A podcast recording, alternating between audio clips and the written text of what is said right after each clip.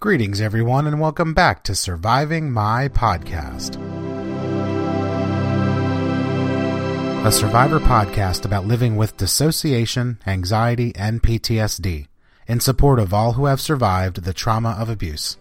Join me as we heal together, raise awareness, and inspire everyone to survive, thrive, and conquer their past.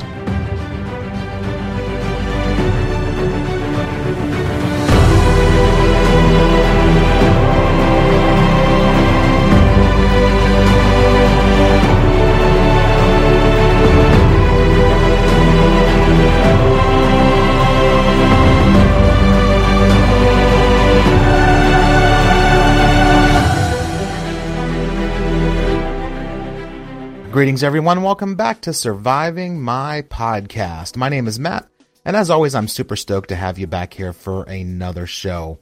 If you are a first time listener, I'm so glad you found the podcast. I hope you'll find it validating and encouraging for both you and the survivor in your life.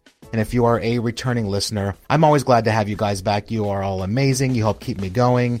Your insight, your comments, your support, it's just incredible. So thank you so much, and I'm glad that you are here once again.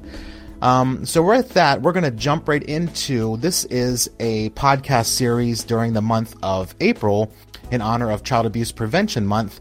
And I'm back here with my very good friend and survivor coach Kelly, and we're going to talk about some ways that we have helped to prevent child abuse in, in the lives of our kids, but also some ways that perhaps the initial act of a child being abused perhaps could not have been prevented no matter what we did.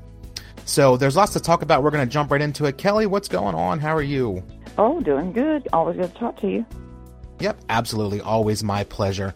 Um, so as I said, this is Child Abuse um, Prevention Month, and of course, uh, you know it's all over social media, Twitter, Facebook, Instagram. There's all types of hashtags Stop Child Abuse. Um, if you just Google Child Abuse Prevention Month, you can see all types of resources, documents, websites, um, campaigns, and things going on that we can all get involved in. So, uh, specifically, I thought that, you know, as I mentioned earlier, that we were going to talk about a little bit about your story and a little bit about my story, and how, in both of our cases, there may not have necessarily been a way that it could have been prevented. So, I will let you start and you can share, um, obviously, as freely as you like, and maybe describe how your situation could not have been prevented initially.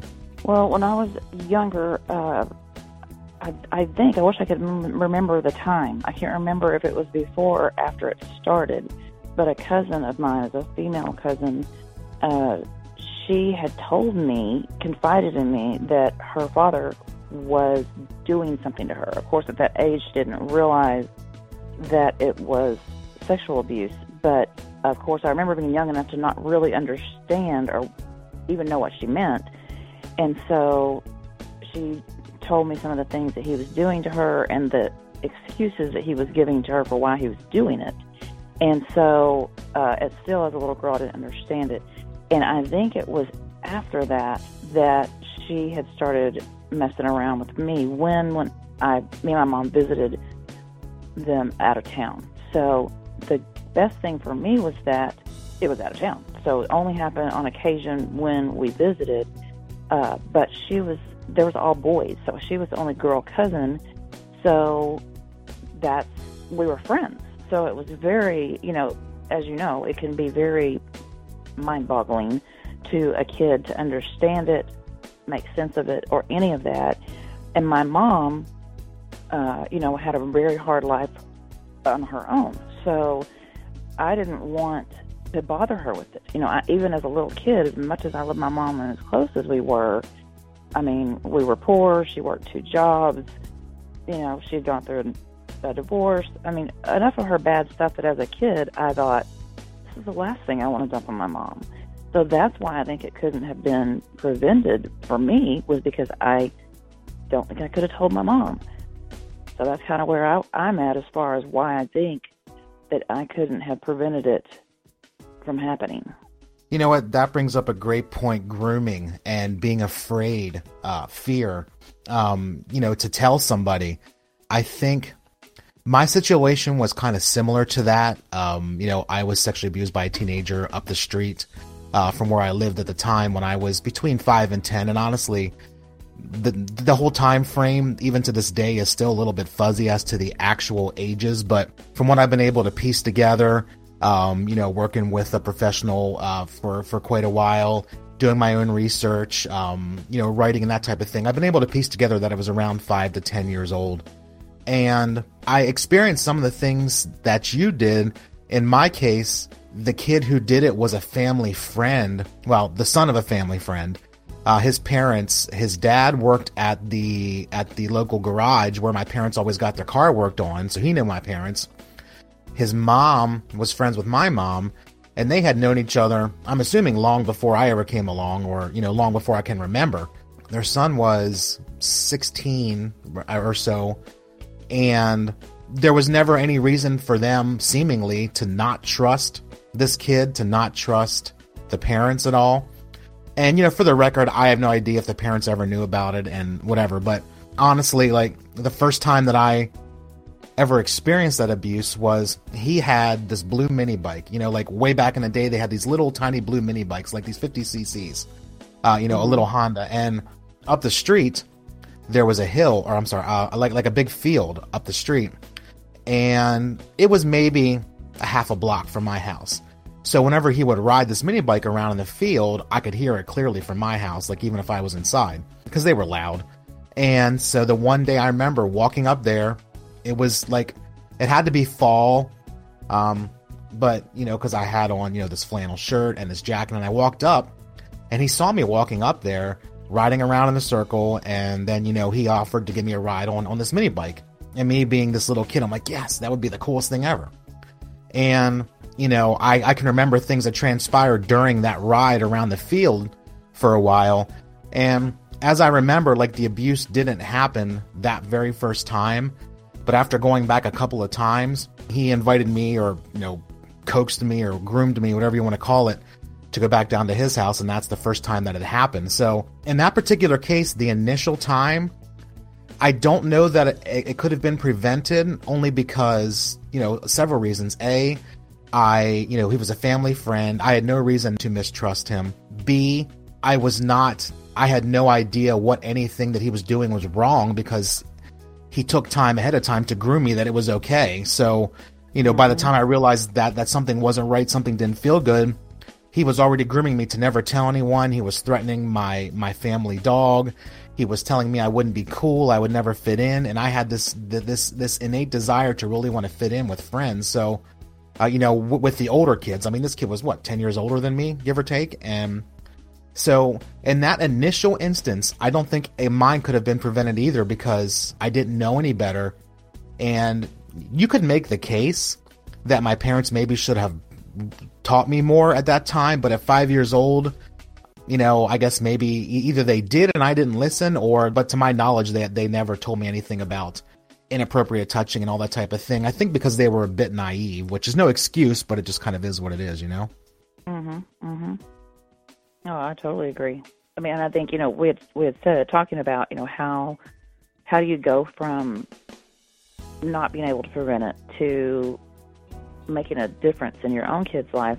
And when you first asked me to, to talk about this, I kind of thought, well, I don't even know what to say because it seems so negative to say it can't be prevented. I mean, what an awful thing to hear from someone. But I think since we talked this morning about, well, how did we prevent it in our own kids, that we did something with what happened to us. So that's the positive side of it. And for me, you know, you always hear this, you know, be a good little boy, be a good little girl, you know, and so I think we need to, as survivors ourselves, almost move away from that because I, you know, raised my daughters to be well behaved and well mannered. However, they have no problem saying no. I don't care if you're a police officer. You know, they have respect that's in its place.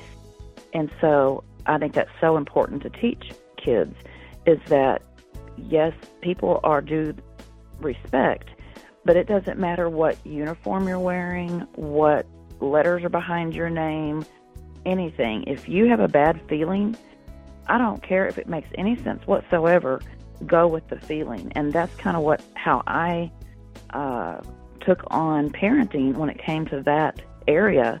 is that if I had a bad feeling about anyone or any kind of just blip on the radar, say they were going to go stay the night somewhere or somebody was going to babysit them. For instance, one time we went and we were going to go to a uh, marriage retreat or something like that, and it was really important that we go to this, and we couldn't find a sitter. Well, uh, last minute, somebody found a free sitter. Well, we went to their house. We're dropping them off on our way to the retreat. And I saw the dad or the stepdad, whatever he was, and it was all over me that this was not a good place. And I, as embarrassing as it felt, was like, sorry, I can't do this. And to this day, I swear, I think if my kids would have stayed there, that something would have happened to them. That's just amazing. And there's, you know, there really is something to be said for for trusting your gut. I mean, you are exactly right. I mean, maybe something wouldn't have happened, but it, it's quite possible that something would have in, in some form. And the fact that you really had this feeling that something just wasn't right and you didn't go through with it, I mean, you could have saved your child's life. I mean, literally is what it comes down to. So I think that's super important. And as survivors, I think we are we are keenly aware obviously of what happened. We know what it feels like so we um, are really in tune with, as a whole, I feel at least, with our kids and really trying to do all we can to prevent them to ever having to go through what we went through. And even if that means being a little overprotective at times, I think it's always better to be safe than sorry, to use a cliche there. But it's just there there are so many pressures right now these days. You know, when you and I were kids, not to date ourselves at all, but you know, there was no social media. Um, you know, there was no mm-hmm. computers, and that brings up something else that we can maybe talk about a little bit is social media prevention. I mean, there's so many there's so many apps out there. There's so many ways that that that people can communicate, and it gets so hard to track and so hard to keep tabs on your kids. But but what are some things that you think of that we can really do um, beyond just the normal like checking their phone periodically? Because it the peer pressure is so great for kids and if they are, you know, you know, wanting to fit in like I did, it's very easy to fall into a trap and find themselves in a situation like that.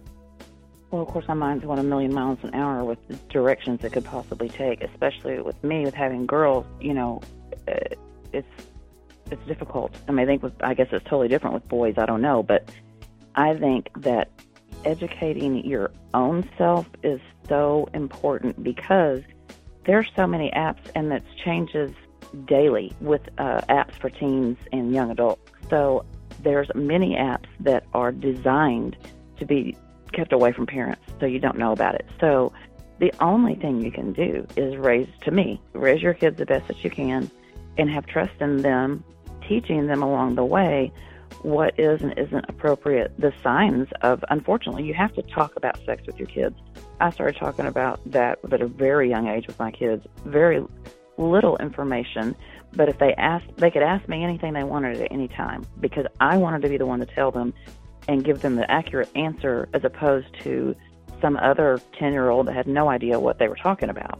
So I think that's one thing that's key. And another thing that's huge is not burying your own head in the sand and being sure you're educating yourself. I remember I've always been about social media since the day it came out. I'm all over it. So my daughter, I guess she was probably in fourth, third, fourth grade, was on the computer, and we like to play these certain computer games. Well, it was her turn to play a game on the computer, and I didn't even realize on this particular site that you could chat with people you were playing with. And so I saw her typing something. I asked her what she was doing, and she's like, "Oh, the person that I'm playing a game with is messaging me." I'm like, "What?" So when I went over there, sure enough, they were. Well, it said on there ASL, and I thought, what the heck does that mean? You know, I had no idea. I didn't know what what they were doing. So I just clicked the X to X out of chat, you know, so you couldn't chat when you were playing with them. And I just said, be sure that you don't do that. So, you know, don't chat with anybody because you don't know who that is. They could be a predator or whatever, whoever they are. You're, you're 10. You know, you don't need to be forming any relationships with people. So she said, okay. Well, lo and behold, that very Friday night, or whatever night it was, there was a 20/20 show on. And it was all about sexual predators. And so they started giving these letters that people put on chats. And it, the first thing that came up, literally, I caught this whole show midstream. And right when I caught it, it said one of the things they'll put is ASL. And I thought, oh my gosh, what does that mean? Well, it was asking for their age, sex, and location. And an adult wouldn't even know that, but a kid might. So I instantly thought, oh my gosh, I'm all into social media. I need to know for my own benefit what all these letters mean because you know when texting first started, kids did all kinds of stuff. You know, parent over shoulder, you had no idea what it meant. You have to educate yourself as an adult. You know what? That is so true. And like you, I'm also very much into social media. You know, I use it for my blog and my podcast. Obviously, you know, you use it, of course, for your coaching and, you know, everything that you do, but also just for fun as well. You know, I mean, we both mm-hmm. have Facebook accounts and all that kind of stuff and Twitter. Um, my son, he had asked me if he could have a Facebook account. And I'm like, you know, and now, now this was about a year ago, and I'm like, eh, I'm not really sure you're ready for that. And after that, you know, he kind of forgot about it after a while. But he brings it up every once in a while, but it's not really something he really wants to do, thank goodness. But you mentioned about the apps, and you're right. Like he plays a lot of uh, MMOs online, you know, which is which is multiplayer games like first person shooters and whatnot, and other things like Minecraft. And these apps and these games, you're right. You can chat with these people while you're playing. And I caught him chatting with people from time to time. And whenever I do, I'm like, dude, I said, you have got to be careful. And, um, you know, obviously now I know ways to kind of to check his his history on the computer, check his history on his phone. I have the passwords to all of his accounts, so I go in there periodically and just check his chat history. And you know, just to be safe. And it's not that I don't trust him, but it's that I don't trust other people. And you're right. It's so easy for kids to be to just get sucked into a chat with somebody. And you're right, you have no idea who it is, somebody across mm-hmm. the world or wherever. And kids, especially, you know, 10 year olds, you know, teenagers, young teenagers, they don't necessarily understand that something as as seemingly innocent as chatting with someone could really lead to a very uncomfortable and inappropriate situation. So educating ourselves, I think as a parent, you really have to educate yourself on, you know, what these apps do and what they're capable of and what you should and shouldn't allow your kids to put on their cell phones or have access to on their computers. And obviously talking to them regularly, checking in with them, watching for warning signs, you know, things that I saw in my son, um, you know, things that you may have seen in your kids with, you know, changes in behavior and moods and loss of appetite, all kinds of stuff. There's just so many things to keep track of. It's so hard. And you're right, these apps nowadays are designed to be secretive. And I mean, honestly, like in my youngest son's case, like I told him, I said, you can't have any app that I don't approve. And I may, I have an app for an app that, that, that, that makes me, or, you know, that gives me the power to approve anything and track what he's doing. And I think as a parent, I struggle a bit with, you know, allowing him to have his privacy because he is getting older, but at the same time, I'm like, this world is just getting crazier by the day, and I think you really have to keep tabs on your kids just to keep them safe. I mean, I really think you do. I do too, and you know, like we we've said several times during this call that it would be so easy to go a million different directions in this whole conversation, but um, and you can tell me how it's different for you with having boys, but for me having daughters, I think it's so important to never or not just tell your kids that you love them. Like both of my daughters are beautiful, and it scares me, you know, because they are so pretty. And now that uh, they're getting older, they're 19 and 21, they, I mean, it's a daily thing. They're both waitresses, and they both tell me these stories about older men that hit on them all the time. I'm just, it, you know, irks me so bad. But I think it's so important, as me as a mom, that my job is to constantly tell them all the things that I love about them that has nothing to do with their beauty. It's all about, I love that they're so loyal. I love that they have a great work ethic. I love that they're just so genuine. You know, all the things that they, that I do love and admire about them so they know it's not just their beauty and I think that the more a kid, a young person feels loved, the less another outside influence would be able to influence them. You know, that's a great point. Building up their self esteem, building up their self confidence, letting them know that beauty is not just based on the way they look or what they wear. I think for my for for my kids, I have two sons and a daughter. My youngest, especially since he's still in school, I think for him, of course, you know, I tell him I love him regularly. You know, I try and encourage him, tell him, you know, great job on test grade, great job of, you know, school today, great job of doing your chores, building up his self esteem, letting him know that I'm proud of him. And for him, I think a lot of times with him, it's peer pressure from his guy friends to have to have a girlfriend and have to go so far. I mean, like, I don't know if you remember, Oh yeah. like back in the day, um, you know, kind of referred to as relationships as getting to second base, getting to third base. Do you remember that at all?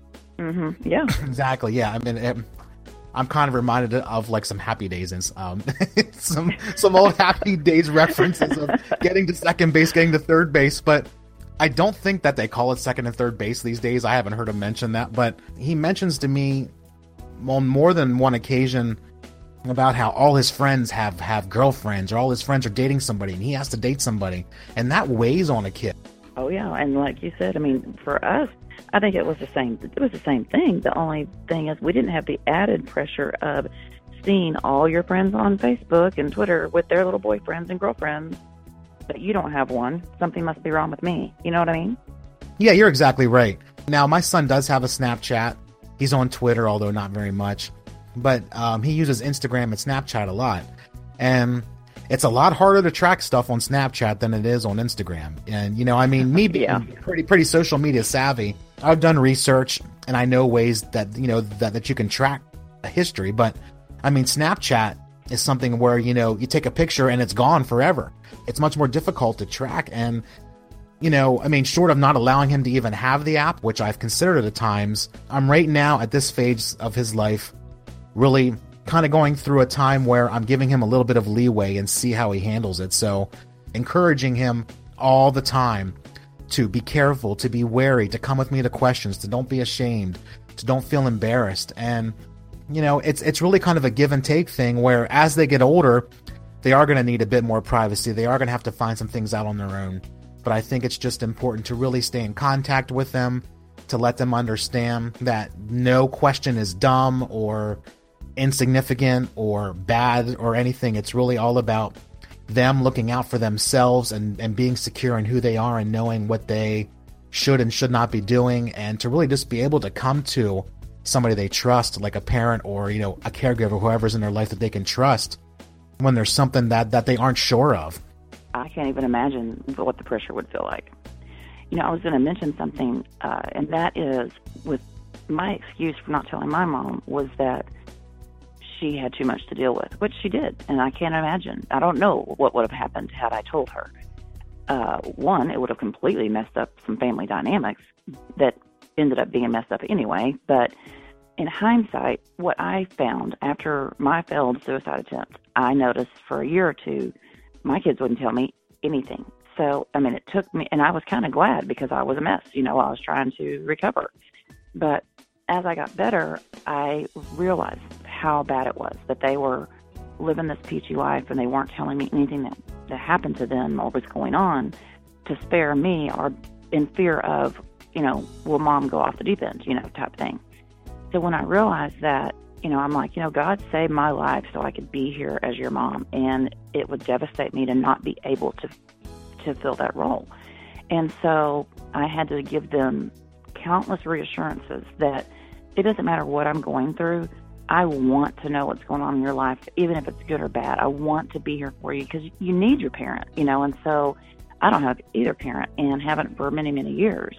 And I'm like, take advantage of having your parent and trust. You have to trust them that they've been there and done that, especially when you know stories like ours, that who better to ask in situations than somebody who's survived some things. So it's a lot better feeling now when they do come to me because even if it is hard to hear, because they know they can. And had my mom said that to me, I probably would have went ahead and went to her because we were really close. If I knew I could have, I probably would have. for a lot of young kids and teenagers, they are very close with their parents, and that's amazing.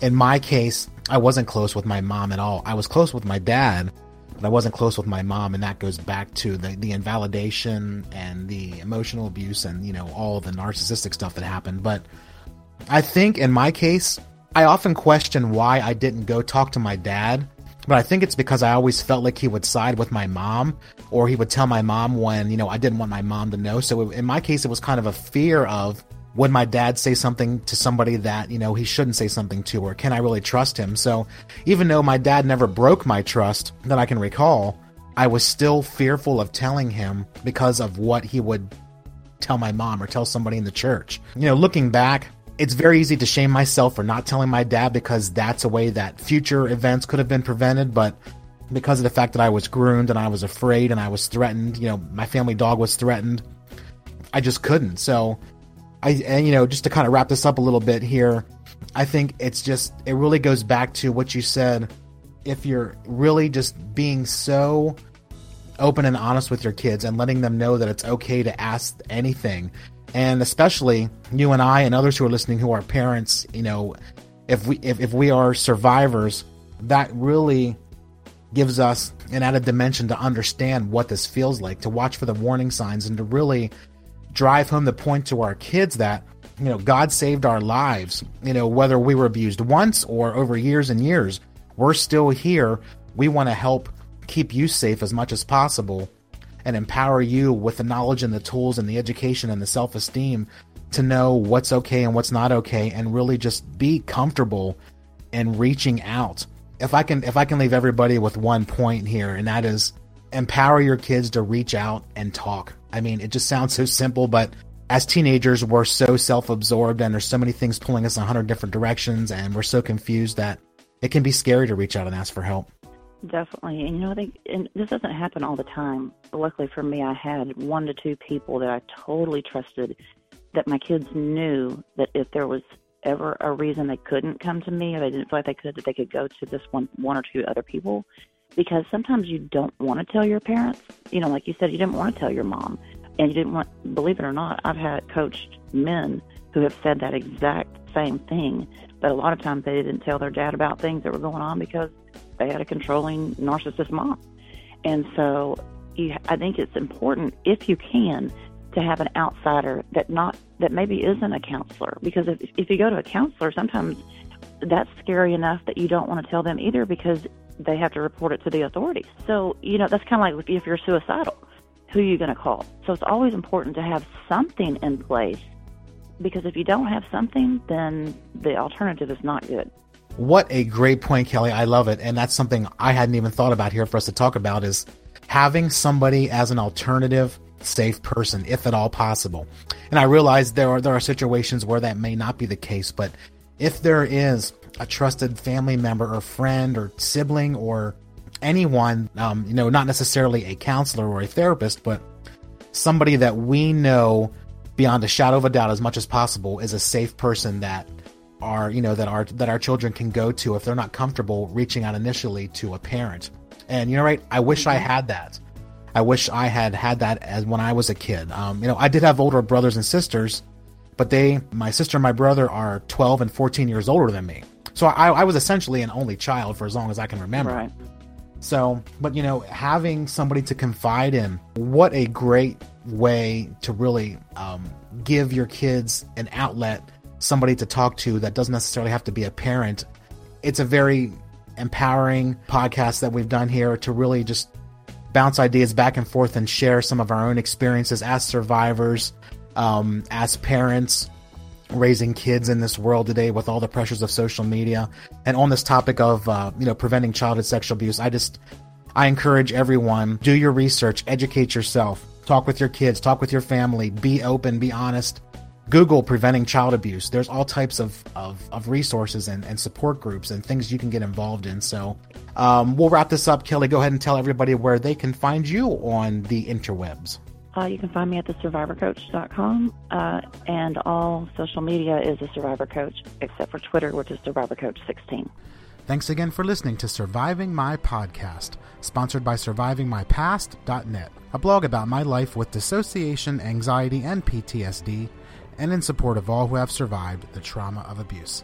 This podcast or any resources sponsored by SurvivingMyPast.net should not be considered as therapy or professional medical help. If you are in crisis, I encourage you to seek out the services of a mental health or physical health professional. I also encourage you to check out online crisis support from sites like RAINN.org, 1in6.org, and The Samaritans. If you would like to be a guest on a future podcast, just contact me anytime through email, matt at survivingmypast.net, or use the contact forms on the blog. Thank you again for your support and encouragement, and always know that you rock. Talk to you soon.